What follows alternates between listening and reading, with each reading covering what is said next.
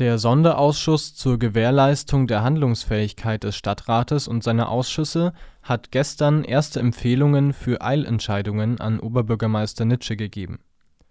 Eine Ergänzung des öffentlichen Dienstleistungsauftrags (ÖDA) in Bereichen des Stadtbusverkehrs wurde beschlossen. Das bedeutet, dass Jena offiziell erklärt, den Busverkehr von Verbrennungsmotoren auf elektrische Motoren umrüsten zu wollen.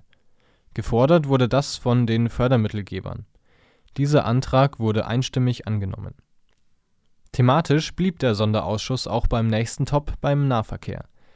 Die Stadt will Ende 2023 33 neue Straßenbahnzüge anschaffen.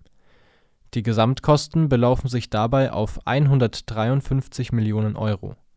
Das Land Thüringen und die Jena Nahverkehr GmbH wollen der Stadt aber finanziell aushelfen. Übrig blieben aber 77 Millionen Euro, die Jena per Kredit finanzieren will. Zur Absicherung der Bank verlangt diese eine Endschaftserklärung. Damit soll das Risiko der Bank im Falle einer Nichtbeauftragung der Jena Nahverkehr GmbH geregelt werden. Die aktuelle Beauftragung endet am 31.12.2023, sie soll verlängert werden um weitere 22,5 Jahre. Dieser Antrag wurde ebenso einstimmig angenommen. Als letztes ging es um den Wohnungsmarkt in Jena.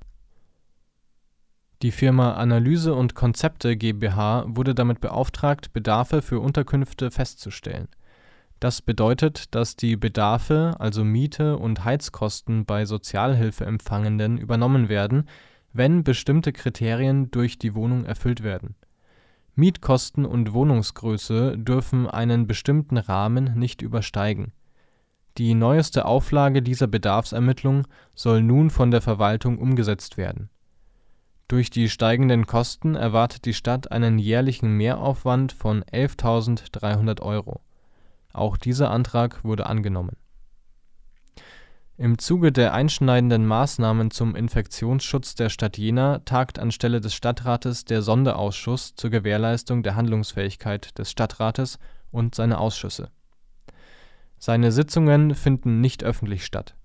Getroffene Entscheidungen haben lediglich einen empfehlenden Charakter.